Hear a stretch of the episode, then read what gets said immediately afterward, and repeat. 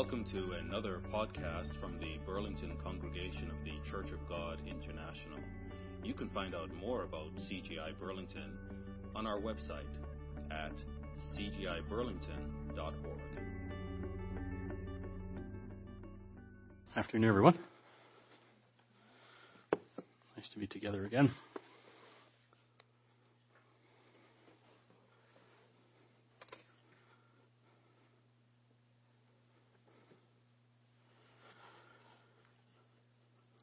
I read a story of two teenagers who would ask their father if they could go to the movies.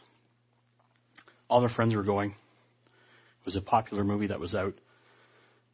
And after, before he allowed them to go, he read some reviews online. After he read some reviews, he brought them in and he denied their request. He said, I'm not going to allow you to go.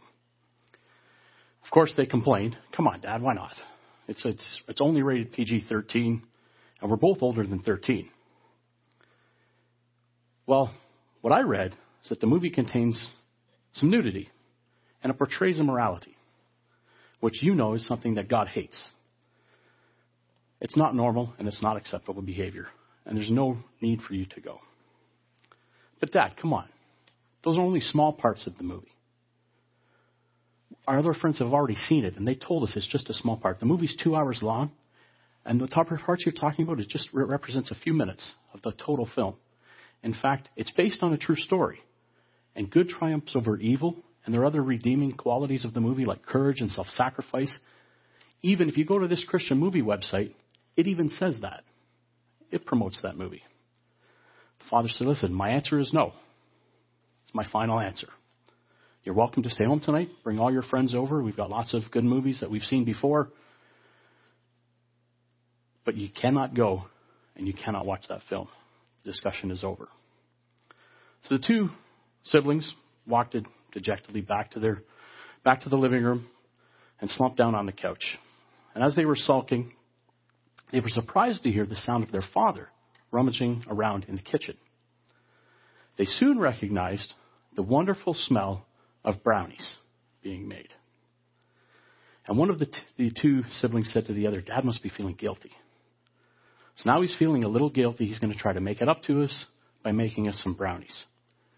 If we soften up and talk real nice to him when he brings them out to us, maybe we can still go to the movies. We'll be able to persuade him. And sure enough, they were not disappointed. Their father appeared in the living room with a big plate of nice, warm fresh brownies, which he offered to the kids. They each took one, and the father said, Before you eat, I want to tell you both something. I want you to know that I love you both so much. The teenagers took a quick glance out, out at each other with knowing glances that, okay, here it's coming. He's softening up a bit, we'll probably be able to go. That's why I've made these brownies with the very best ingredients. I've made them from scratch. In fact, the ingredients are even organic. I've made it with the best organic flour. I've made it the best free range eggs, the best organic sugar, premium vanilla, and premium chocolate. The brownies looked so mouth-watering, the teens began to become a little impatient with Dad's unending speech. But I want to be perfectly honest with you. There's one ingredient that I added that is not usually found in brownies. I got that ingredient from our house. It comes from our house. But don't worry, in fact, I added such a tiny amount that you're not going to know. It's practically insignificant. So go ahead, take a bite, let me know what you think. Hang on, Dad. Tell us what that mystery ingredient is before we continue to eat. Why? The portion's so small, you're not even going to know it's there. It's properly cooked. It was just a third of a teaspoon. You're not even going to know. Come on, Dad. Tell us what the ingredients is. Don't worry. It's organic like the rest of the stuff. You're not going to know what, you're not going to even be able to taste it. Come on, Dad, tell us. Well, okay, if you insist. It's hamster droppings. Just a third of a teaspoon of hamster droppings. But it's properly cooked. It, you won't even know what's in there. The, the, the brownies are this big. I added a third of a teaspoon. Come on, Dad. Oh, like, why did you, why did you do that? You've tortured us by making us smell these brownies for the last hour and a half while you're baking them. And now you're going to tell us that there's hamster droppings in there? We can't eat these. Why not? It's so small compared to the rest of the ingredients. It's not going to hurt you. In fact, it's completely cooked. And when it's completely cooked, the germs are gone. You won't even taste it. And, and it has the same consistency as the brownies. Go ahead, go, go on and eat it. Come on, Dad. I'm not touching that. And that is the same reason I can't let you go to the movie. You won't tolerate a little hamster dropping in your brownies. So why would you tolerate a little immorality in your movies? We pray that God will not lead us into temptation. So how can we in good conscience entertain ourselves with something that will imprint a sinful image in our minds and will lead us into temptation long after we first see it? I apologize if the story was a little less than I actually cleaned it up. Hamster droppings I thought were better than what I did read. But it proves a good point. It proves a good point. As we've heard in, I believe the sermonette, we heard a little bit in the, in the study, we are quick on the physical to be able to picture when things are not right. But it is easy for us to overlook the important things like sin. Is it me or is it evil or is evil filth, and sin becoming more and more acceptable in today's world. Every generation, and I heard it from my parents, and I know my kids hear it from me, hear that it was a lot better when I was a kid. But I can't help but think that it is true. Look at what we are surrounded with today. With, look how language is so acceptable today. Look at the kind of dress that has become the norm today. Look at what we see on TV, what is in movies, what is in music, social media. Social media, the things that I see people liking or supporting that are in direct contradiction to our beliefs makes me feel ashamed sometimes. Turn with me to Matthew 24 as we start the message. Matthew 24.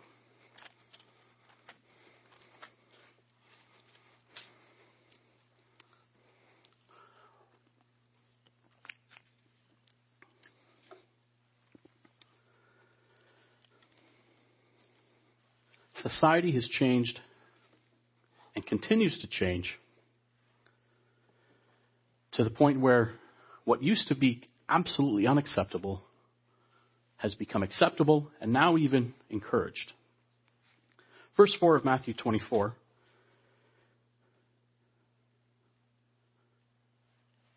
Christ says, He answers them. Obviously, we understand the context. This is long before, He's talking about time in the future that is before Christ's second coming the world that is promised to degrade. We see that in verse 4. Take heed, Jesus answered, said to them, Take heed that no one deceives you, for many will come in my name, saying, I am the Christ, and will deceive many, and you will hear wars and rumors of wars, so that you are not troubled, for all these things must come to pass, but the end is not yet. For nation will rise against nation, and the kingdom against kingdom, and there will be famines and pestilences and earthquakes in various places. All these are the beginning of sorrows. Then they will deliver you up to the tribulation and kill you, and you will be hated by all nations for my name's sake. And then many will be offended, will betray one another, will hate one another. Then many false prophets will rise up and deceive many. And because lawlessness will abound, the love of many will grow cold. But he who endures to the end shall be saved. Be- because lawlessness will abound, agape will grow cold. He's not talking to the world here because the world doesn't know agape. The world is not putting on the love of God. Because lawlessness surrounds us, agape, in some, will dissipate. Because there's so much sin everywhere, as bad as we read later in the days of Noah, verse 36 to 38, which we will not read, but you can see that down there. We've read that before. Because there is so much sin at this time when he's talking about, God's people will show signs of losing their passion for him. that agape will subside, agape will dissipate. God's people will fall out of love with him and with his people. But verse 13 that we read gives us hope. But he who endures to the end shall be saved.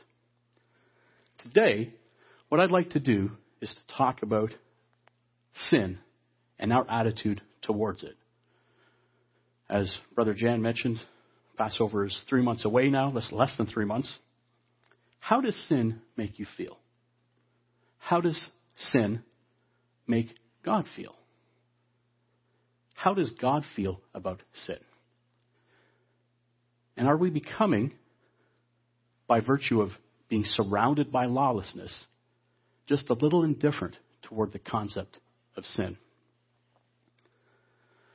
Let's go to Genesis chapter 4. Genesis chapter 4. And begin with the famous story of Cain and Abel.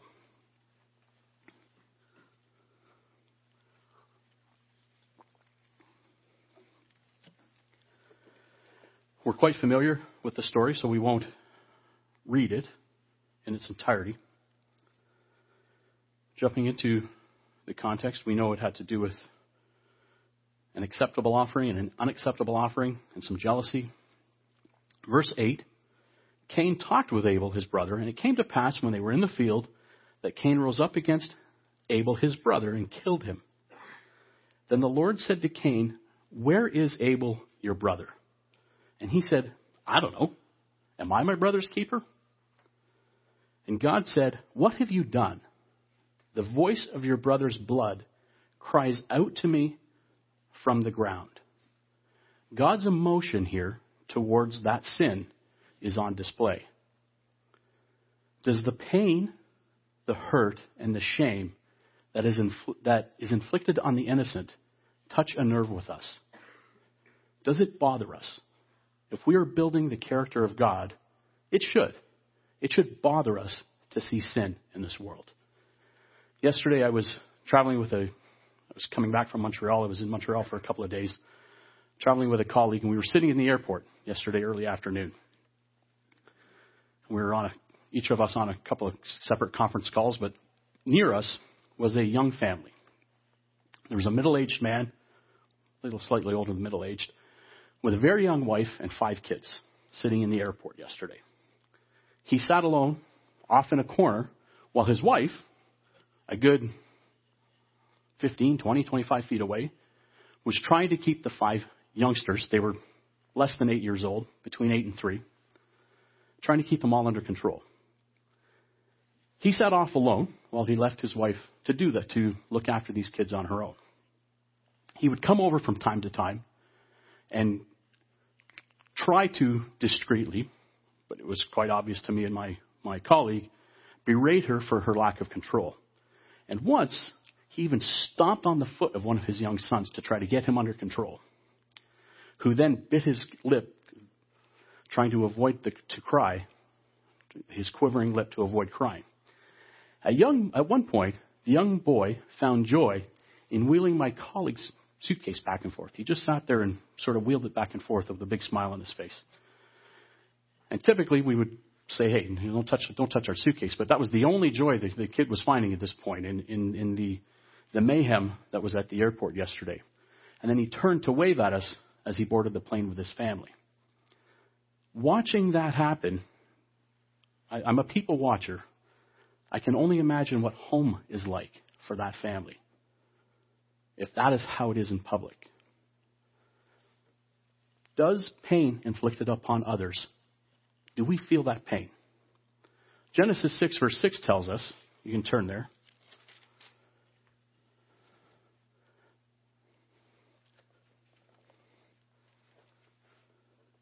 that the Lord was sorry he had made man on the earth, and he was grieved in his heart.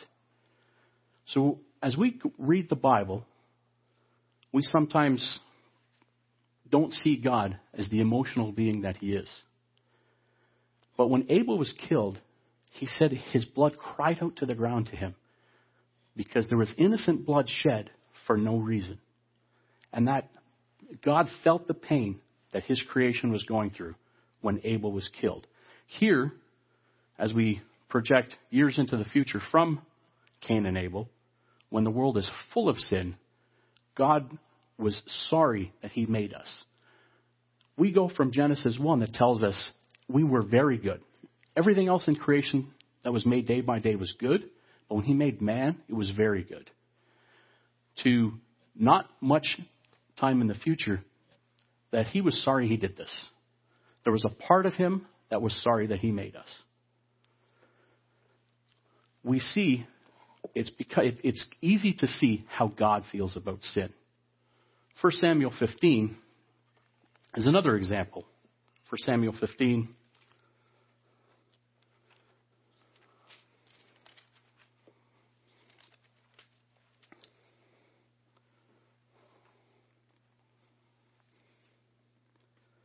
Verse 10 The word of the Lord came to Samuel, saying, I greatly regret that I have set up Saul as king, for he has turned back from following me and has not performed my commandments. God continues through the pages of his scripture to show his feeling when we let him down, when we sin. Sin bothers God. God is emotional when he sees his creation turning their back on him. Blood cries out to the cries out from the ground to our creator.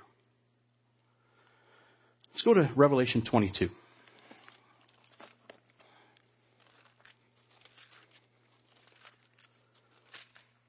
Here are a list of depraved acts that those who insist on practicing them will not be allowed into the kingdom of God. And we can see why. When we go through them, we can see why. Blessed are those, verse 14, Revelation 22. Blessed are those who do his commandments, that they may have the right to the tree of life, and may enter through the gates into the city. But outside are dogs and sorcerers, and sexually immoral, and murderers, and idolaters, and whoever loves and practices a lie. Now, these are depraved acts. We can understand why these acts are not allowed into the kingdom. Sexually immoral, people who are sorcerers and practice witchcraft, and murderers and serial murderers, and these are very the depths of depravity. When we think of those in our society who practice these depraved acts, it makes us sick. We, we can't stomach to see on TV another murder or another another I, I, I can't even I can't even come up with it. Incest or rape or whatever happens that we see which is all over the news now. It's it's news is just bad from start to finish. It makes us sick. Even the most indifferent among us can't stomach the thought of serial murders rapists pedophiles sodomites pornographers. But let's turn to another list. It's it's easy to get that list. Let's go back to Proverbs 6.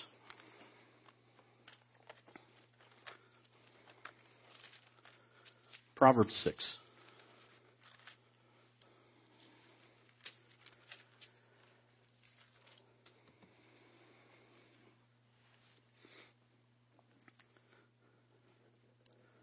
Beginning in verse 12. A worthless person, a wicked man, walks with a perverse mouth. He winks with his eyes and shuffles his feet. He points with his fingers with perversity in his heart. He devises evil continually. He sows discord. Therefore his calamity shall come suddenly, and suddenly he shall be broken without remedy. So God is, through the, the Solomon, the writer of Proverbs, he's talking about depraved individuals here. He continues with this. These six things the Lord hates. Yes, seven are an abomination to him. So he's about to give us a list of things that he finds abominable, things he, he absolutely hates. A proud look. A proud look? We've got a list of sorcerers and murderers and dogs and pedophilia and all these other things that we see God writing about in Revelation And here he talks that he hates a proud look. It hardly seems worth mentioning. A proud look? A lying tongue? Hands that shed innocent blood? A heart that devises wicked plans? Feet that are swift in running to evil? A false witness who speaks lies? And one who sows discord, sows discord among brethren? A proud look God hates. That, that's hardly worth putting on the same level as what we read about in Revelation. To me, the human, the human mind here that we heard about in the, the sermonette, the, the spirit in man, the mind in man. Without God's spirit, I look at this and I say, there are other things to worry about, don't you think, besides a proud look, a lying tongue? We've come up, our society's developed acceptable levels of bad. There are little white lies, and those are okay. Or fibs. We have euphemisms to replace curse words because that's okay. We have the Young Offenders Act, which values the lives of a sinner who happens to be under 18 over the life of someone who dies. So our society has developed various levels of acceptable sin. And here, God says, I hate a proud look. I hate a lying tongue. He hasn't even got into the stuff that he talks about in Revelation. I don't see serial murders or sexually immoral people or sorcery here. I, lies, someone who caused a little discontent amongst some people, people who, who like evil so they'll run off quickly to find it.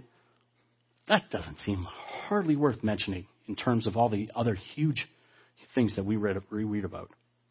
But it matters to God because every little bit of sin matters to God.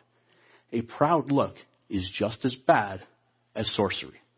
A lying tongue is just as bad as murderers. Sin matters to God. The lives of the innocent whose blood is shed at the hand of sin cries out to God. Does it matter to us? Does it affect us the same way it affects God? Turn with me to Psalms 106, the 106th Psalm.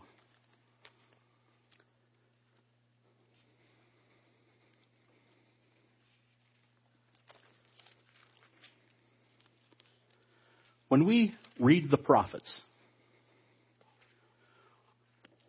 one thing that stands out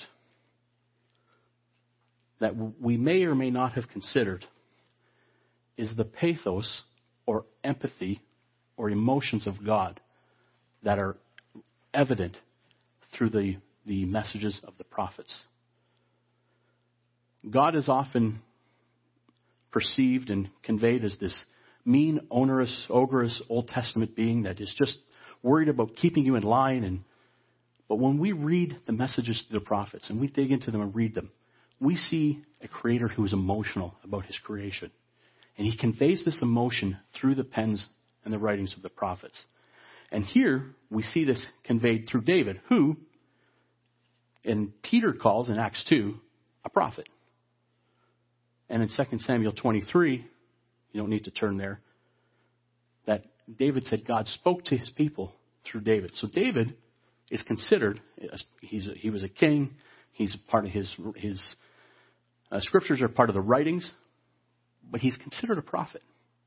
Because God conveys, conveyed through David his message to his people as well, which is why he's considered in part a prophet. Little known for being a prophet, but even Peter says so in his Acts, his Pentecost sermon. And we see God's emotion conveyed through the pens of the prophets. And we'll start here with David in Psalms 106. Verse 34. They didn't destroy the peoples concerning whom the Lord had commanded them. Again, this is a, a historical account of God's people. But they mingled with the Gentiles and learned their works. Mingled with the Gentiles. They didn't dive in and become abhorrent with all of the, the extreme sins initially, they mingled. The knock came on the door. There was a Gentile on the other side. There was Satan trying to, to, to entice his people. It doesn't entice him with something huge. Listen, I know you're not going to do that. let me come in.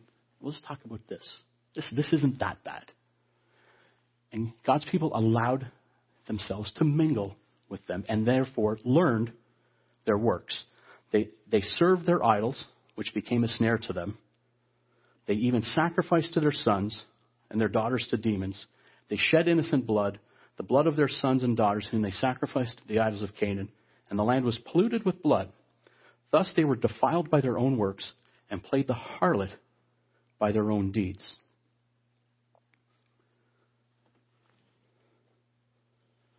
So here, David starts out here by talking about how they mingled with the Gentiles. They became completely depraved and away from God, but it started out by, simply by mingling, simply by dabbling. You know what? I'm not going to do that, but let me try this. This can't be that bad. Let me just try a little bit over here. And we're going to see now how emotionally involved God is with us, his people. Let's look first at anger. Pastor Adrian talked a number of weeks back about the five stages of grief. Here, God shows anger. Therefore, verse 40, the wrath of the Lord was kindled against his people, said he abhorred his own inheritance, and he gave them into the hand of the Gentiles, and those who hated them ruled over them. Their enemies also oppressed them, and they were brought into subjection unto under their hand. Many times he delivered them, but they rebelled in their counsel and were brought low for their iniquity. So God is watching over time his people begin to dabble and mingle a little bit with sin and get to the point where they are completely and utterly depraved, to the point where, again, he abhors his own people. He absolutely cannot stand to be in the same room as his people.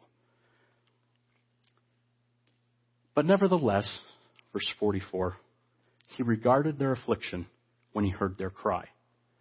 God is an emotional creator as much as he gets angry with his people, he also loves his people.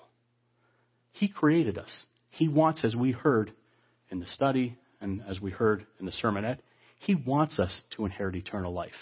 So as much as the sin of his people drives him over the edge to the point where multiple times he says, I hate my people. I hate that I made them. I abhor them. I can't, I can't believe I made them. But they cry and they beg for my mercy, and I just love them so much that I relent and I show, because I'm a merciful God, that's part of his character, he can't help but show us mercy. For their sake, he remembered his covenant, because he doesn't forget his covenant. No matter how bad we are, no matter what we do to, to turn our back on him, he can't forget the covenant that he made with us. He cannot forget that he made a covenant with us. And he relented according to the multitude of his mercies. He also made them to be pitied by all those who carried them away captive. So when we continue to read the prophets, what you'll see, and pay attention to this, is the emotion of God. Because sin bothers him. God isn't indifferent to sin. When he sees sin, he abhorred, the word here is abhorred. He was sorry he made the people. Abel's blood cried out to the ground. He was sorry he made he let Saul be king. He gets emotional when he sees sin. He gets emotional when he considers he loves us. And his mercy overrides that anger. But he gets angry when he sees sin.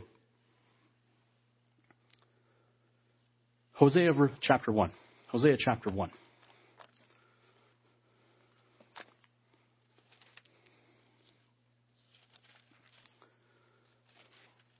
The prophet Hosea, one of the early prophets, contemporary of Isaiah,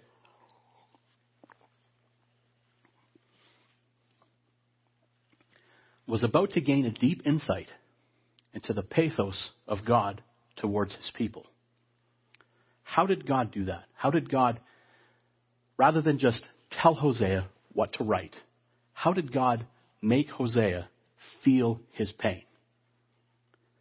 He said in verse 2, You go and take yourself a wife of harlotry and children of harlotry, for the land has committed great harlotry by departing from the, for, from the Lord. I want you to go marry a prostitute, an active prostitute. And I want you to build a good marriage with her. You love her, and you watch her be unfaithful. Go to chapter 3 and in verse 1.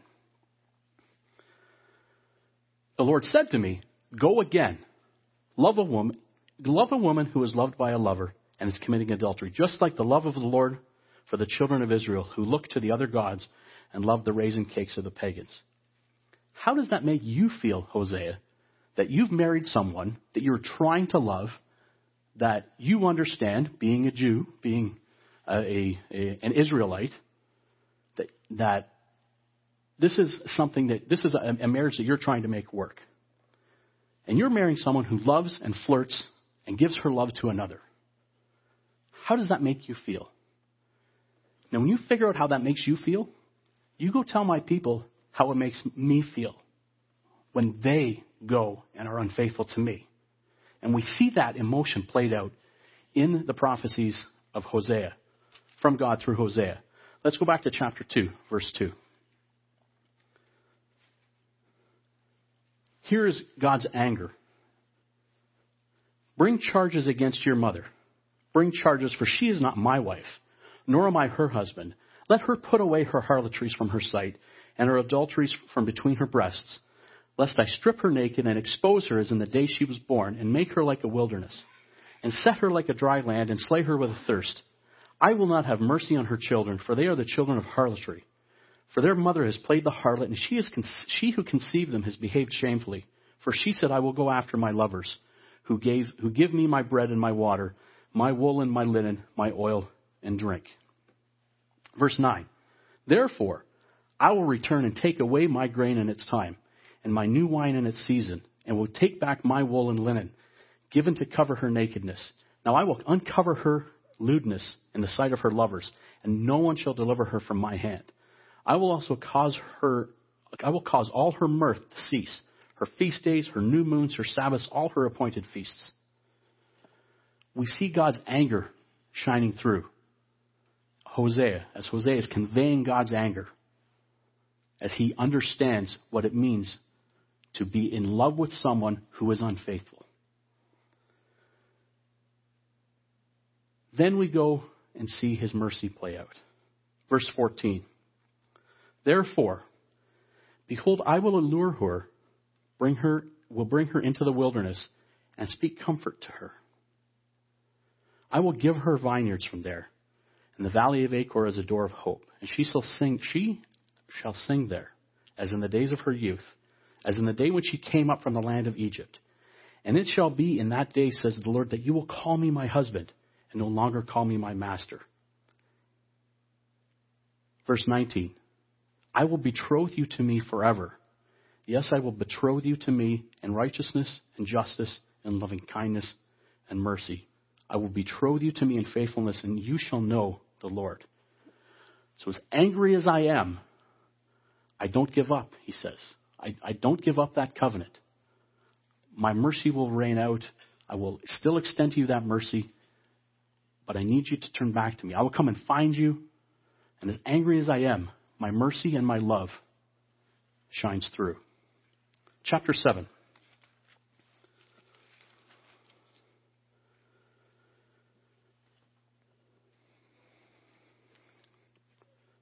When would I, verse 1, chapter 7. Notice God's perplexity here. He's got anger, he's got love and mercy. Here we see the emotion that I've labeled perplexity. God's kind of perplexed here. When would I have healed Israel?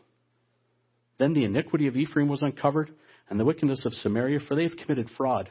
A thief comes in, a band of robbers take spoil outside. They do not consider in their hearts that I remember all of their wickedness. Now their own deeds have surrounded them. They are before my face. So even as he battles the anger and overrides it with his mercy, even God says, When would I have healed them? And then if, when I heal them, the iniquity of Ephraim is uncovered. Even God gets perplexed at how the decisions of his people will, will fall into, that we, we become indifferent to sin, that we will not take his mercy and completely follow him 100%. And we see these emotions play out through the prophets. Let's go to Jeremiah chapter 9. Jeremiah chapter 9. Jeremiah was known as the weeping prophet. He was, he was known as the weeping prophet. But he wept because he came to know God's weeping. He came to feel and understand and convey God's emotion. Jeremiah 9.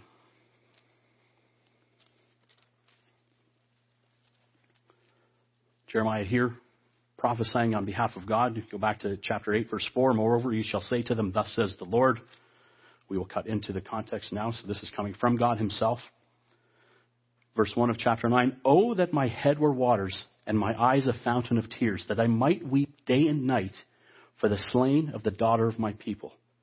Oh, that I had in the wilderness a lodging place for travelers, that I might leave my people and go for them for they are all adulterers, an assembly of treacherous men. And be like their bow. They have bent their tongues for lies. They are not valiant for the truth on the earth, for they proceed from evil to evil, and they don't know me, says the Lord. Everyone take heed to his neighbor, and do not trust any brother, for every brother will utterly supplant, and every neighbor will walk with slanderers. Everyone will deceive his neighbor and will not speak the truth. They have taught their tongue to speak lies, and they weary themselves to commit iniquity. Your dwelling place is in the midst of deceit, and through deceit they refuse to know me. They weary themselves to commit iniquity. When God sees his people, he sees people who we go beyond, we give every effort. Here he's talking about his, his Judah. And God is looking at his people and saying, they, they try to sin. They give all of their efforts into committing sin. They give everything they've got to try to, to turn away from me. I've provided all of this for them, and they, their effort is in turning away from me. And he wants to weep day and night when he sees this. Sin bothers God. And not just the sorcery and the murderers and the sexually immoral that we read about in Revelation, but proud looks and lying tongues and little things like mingling with the Gentiles, dabbling in, in, in soft sins, white lies versus being everyone knowing that you're, you're, you are a complete liar, euphemisms instead of outright swearing, outright using curse words. Little little immodest dress. We can go, we can, I don't want to, I don't want to make a list here, but we can see the difference in society as they go through the generations. And as we get down to a certain generation, little things become okay. I've been on Facebook, and sometimes the things that I see people like, that I know are God followers, I am stunned that anyone would attach their name to that. That I, I couldn't even imagine even when I find something and the, the bad Murray who needs to repent smirks at something and go, okay, I got to repent of that. I would never like that and have everybody else see that I like that. It stuns me to see how we have used social media and what I see on there. And it just goes to show how as society changes, we go just a little bit this way. But God tells us we can't be indifferent to sin. The smallest of sin makes him cry out. The, the blood of Abel cries out from the ground. A proud look he hates.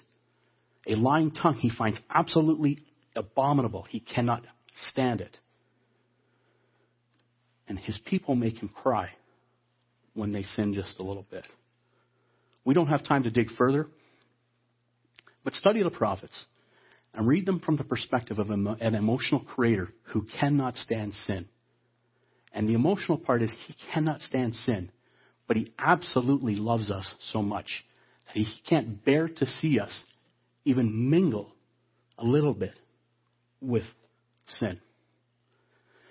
Do we hate sin so much that our hearts break for this world?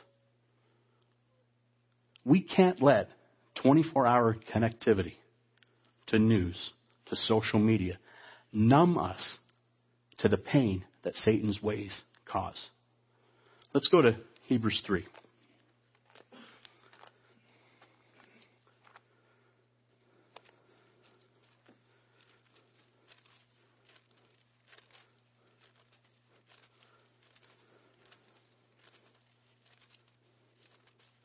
I've shared with you before in our discussions that I'm, I'm not the most emotional of people. I can be rather stoic. And it surprised me yesterday when I saw that family, and that bothered me that much. That I could not stand to see him go and berate his wife and then go back 20 feet over there and sit down and let her try to do these, to take care of these five kids. Something small. But we cannot let ourselves become numb to the pain that sin, sin causes. Hebrews 3, verse 7. This was in the bulletin this week. This verse was the part, part of this was the verse that was quoted. Here, Paul quotes the psalmist with a warning about how we can become numb to sin and its effects. Therefore, as the Holy Spirit says, today and quoting from the psalmist, Today, if you will hear his voice, do not harden your hearts as in the rebellion. In the day of trial in the wilderness, where your fathers tested me, tried me, and saw my works forty years, therefore I was angry with that generation. And they said, They always go astray in their heart, and they have not known my ways. So I swore in my wrath, They shall not enter my rest. Beware, brethren, lest there be in any of you an evil heart of unbelief in departing from the living God but exhort one another daily, while it is called today, lest any of you be hardened through the deceitfulness of sin. For we have become partakers of Christ if we hold the beginning of our confidence steadfast to the end, while it is said today, if you will hear his voice, do not harden your hearts as in the rebellion. So Paul has taken the example with the writings of David, looking back at the history of God's people, and how they became hardened through the wilderness, he is applying that to our spiritual journey with him, not becoming hardened to the deceitfulness of sin. We can't discount the fact that if we dabble, we allow Satan an opportunity to come in and magnify his way within us. We can't be hardened that sin can deceive us. Sin can have our focus our mind elsewhere. Sin can, sin can get us off our journey and deceive us. We must be attentive to its fact, to its effects daily. Let's go to Revelation. We've talked about how God feels about sin, the emotion that God conveys in His Word when it comes to people who have been suffered the effects of sin, or in the writings to the prophets where he conveys his emotion to them as he sees his people stray. What about some warnings to us today? We talked about, we've talked in several messages, both Brother Adrian and I, on the book of Revelation, and how it's really a clarion call to God's people to check ourselves and make sure we are on the right path with both feet headed purposefully in the right direction and ready to take on whatever short term events stand between us and the kingdom of God. By way of review, let's go to chapter 1, verse 17. Just as a bit of review, that this book was written to the church to show, as we read in verse 1, his people things which must take place between now and the kingdom. And when, verse 17, when I saw him, I fell at his feet as dead, but he laid his right hand on me, saying to me, Do not be afraid. I am the first and the last. I am he who lives and was dead, and behold, I am alive forevermore. Amen. And I have the keys of Hades and of death. Write the things which you have seen, and the things which are, and the things which will take place after this. The mystery of the seven stars which you saw in my, my right hand, and the golden and the seven golden lampstands. These seven stars are the angels of the seven churches, and the seven lampstands which you saw are the seven churches. This message, this book of Revelation, is to the churches, to God's people. And what does he say about some of his people? Verse chapter 2 and in verse 12. To the angel of the church in Pergamos, write, These things says he who has the sharp two edged sword.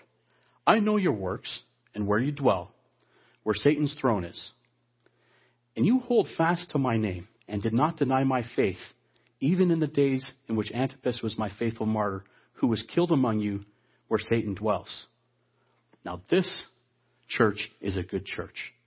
They had persecution and they did not deny Christ. They did not deny their faith and they stood strong even in the days of Antipas.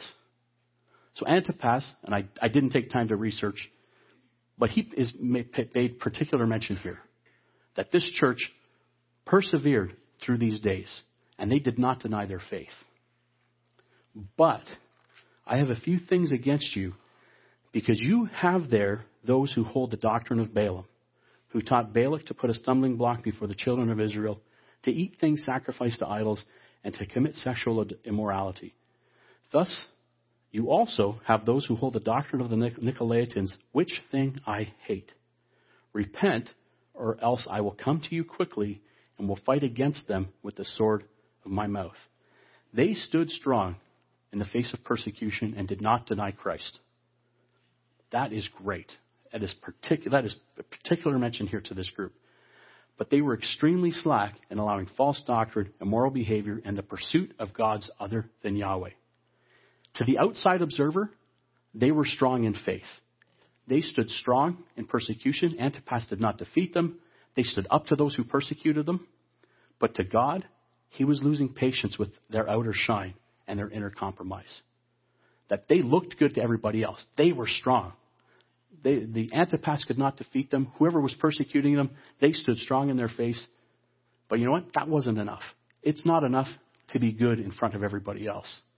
God here said he was losing patience with their inner compromise. Amongst everything they stood for, they still allowed sexual immorality. They still allowed sexual immorality in some of their people. They still allowed put stumbling blocks in front of other brethren. That is what is most important to God. We can stand up in the face of persecution, but if we are not true to Him, we got nothing to we got nothing to stand on. We have nothing to stand on. It won't matter what our public message is if our private message does not stand up to the scrutiny of Yahweh. And this is made clear to the people in Thyatira in the next, the next congregation. These things, verse 18, says the Son of God, who has eyes like a flame of fire and his feet like fine brass. I know your works your love, your service, your faith, and your patience. And as for your works, the last are more than the first. So imagine Christ coming here and saying, giving us a list of all of our good things. This is a good church. You're, you have love. You have service. You have faith. You have patience. You have works. And you know what? Your works are the best. That's, that's pretty strong words to stand on. Nevertheless, I have a few things against you. Because you allow that woman Jezebel, who calls herself a prophetess, to teach and seduce my servants to commit sexual immorality and eat things sacrificed to idols. And I gave her time to repent of her sexual immorality, and she did not repent. Indeed, I will cast her into a sick bed, and those who commit adultery with her into great tribulation, unless they repent of their deeds. I will kill her children with death, and all the churches shall know that I am he who searches the minds and hearts. I am he who searches the minds and hearts. Everybody may see your love, your works, your service, your faith, your perseverance. But I know your heart, he said, and you're allowing things to creep into your mind that are not acceptable. And that's what he's focusing on. This is great, keep that up, but work on the things that are causing you compromise. They allowed Jezebel in. They allowed her in. Jezebel didn't come barging in. He says that you allowed Jezebel in. So Jezebel knocks on the door. Go, go away. I'm, I don't, I'm, nobody's home. Go away. It's Jezebel. Just let me in for a minute, please. Nope, go away. Come on, just, just for a minute. I won't, I'm not going to stay long. And I know, I know the things that you don't like. We're not going to talk about those things. Just let me, we're going to talk about this. Okay, it's not that bad. It's not, it's not what I see all my buddies doing. Just, okay, Jezebel, come on in. And when you let a Jezebel in, you open yourself to compromise. Laodicea, chapter 3, verse 15.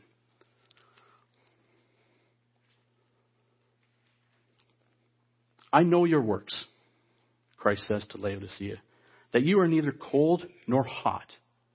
I could wish that you were cold or hot. So then, because you are lukewarm and neither cold nor hot, I will vomit you out of my mouth. This is the epitome of the sin of indifference. And the result is a complete distaste on the palate of our master. Stand for something, he says. Stand for anything. But don't be lukewarm about it. Don't compromise. Don't be indifferent. Don't be one foot on this side and one foot on this side. Stand for something. Let's go to Corinth. These are all messages that we can take to heart here.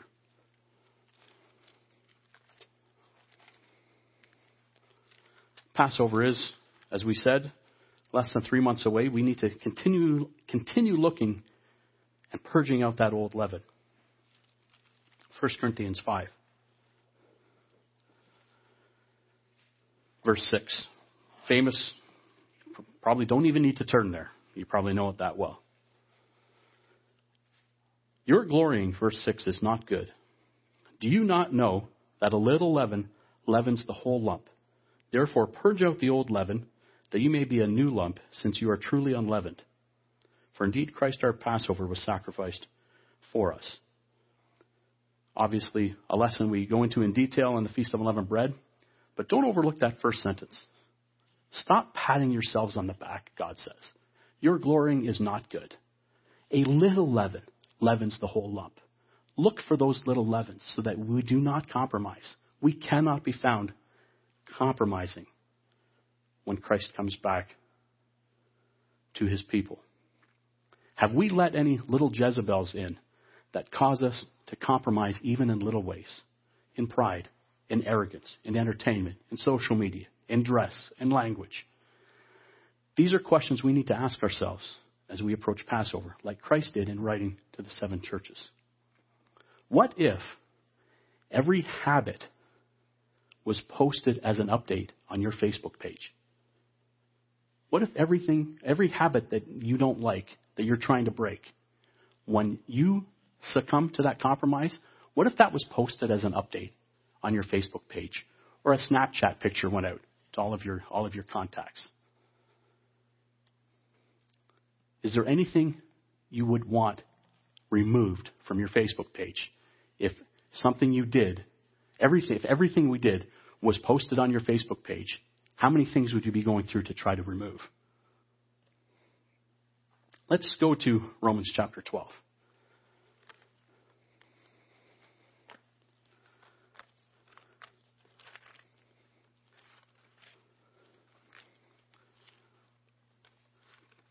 God cares about sin. God is not indifferent. And whether, it, even if it's not your sin, our hearts should break at sin. Our hearts should break when we see innocent people suffering at the hands of someone's sin. We cannot become so numb because the world is so bad that it just floats by and it doesn't affect us as human beings. We must become hypersensitive to sin. It must affect us because it, every sin affects God. God is emotional about every sin. Romans 12. This is in context of once Paul gets through a lot of his doctrinal explanations in Romans, we come now to the part about the rubber meets the road, the living sacrifice that is read, talked about at the beginning of chapter 12. And we get to the scripture reading from today. And notice what Paul is talking about that is of importance. We're not talking about sorcery and murdering, because for the most part, none of us ever get involved in that. We read those things. We are on the right path. We are followers of God. Apart from anyone who has those habits that are, are in secret, most of God's people, that those things in Revelation 22 rarely apply to us. The things in Proverbs, that's the things we need to pay attention to. Those little things. Those little things that cause us to mingle with Satan. And see here, let love be without hypocrisy. Don't be hypocritical. That's important to God. Abhor what is evil. Don't be numb. Don't just go, oh, this world is crazy. Abhor evil. Every time you see evil, it should affect you. We should abhor evil. And when that we abhor evil, that drives us back to God and helps us cling to what is good. Be kindly affectionate to one another with brotherly love, in honor, giving preference to one another, not lagging in diligence, fervent in spirit, serving the Lord, rejoicing in hope, patient in tribulation, continuing steadfastly in prayer, distributing to the needs of the saints, and given to hospitality. These are things that are important to God for his people that we need to take to heart and make habits. Bless those who persecute you. Bless and do not curse them. Rejoice with those who rejoice and weep with those who weep. Weep with those who weep. Weep with those who are victims of sin. Be of the same mind toward one another. Do not set your mind on high things and then associate with the humble, but associate with the humble. Do not be wise in your own opinion. Repay no one evil for evil. Have regard for the good things in the sight of all men. Is it, if it is possible, as much as it depends on you, live peaceably with all men. Where you have control, don't be a warmonger. Be a man of peace. These are all little things, but they're the things we need to pay attention to. Do not avenge yourselves, but rather give place to wrath. Vengeance is not ours. As angry as you get, vengeance is God's. So relieve yourself of that stress and leave it in His hands. He will repay, says the Lord. Therefore, if your enemy is hungry, feed him. If he is thirsty, give him a drink. For in doing so, you will reap coals of fire on his head. And this is all encapsulated in verse 21. Do not be overcome by evil, but overcome evil with good. There's that old saying that says it only takes one bad apple to ruin a whole bunch. When you have God's Holy Spirit, one good apple can fix a whole bushel of bad apples. Because that's what God's Spirit does. God's Spirit overcomes evil with good. June 4th, 1940. The world was fighting a brutal enemy, Nazi Germany. And England was heavily engaged in this war. The United States hadn't joined yet.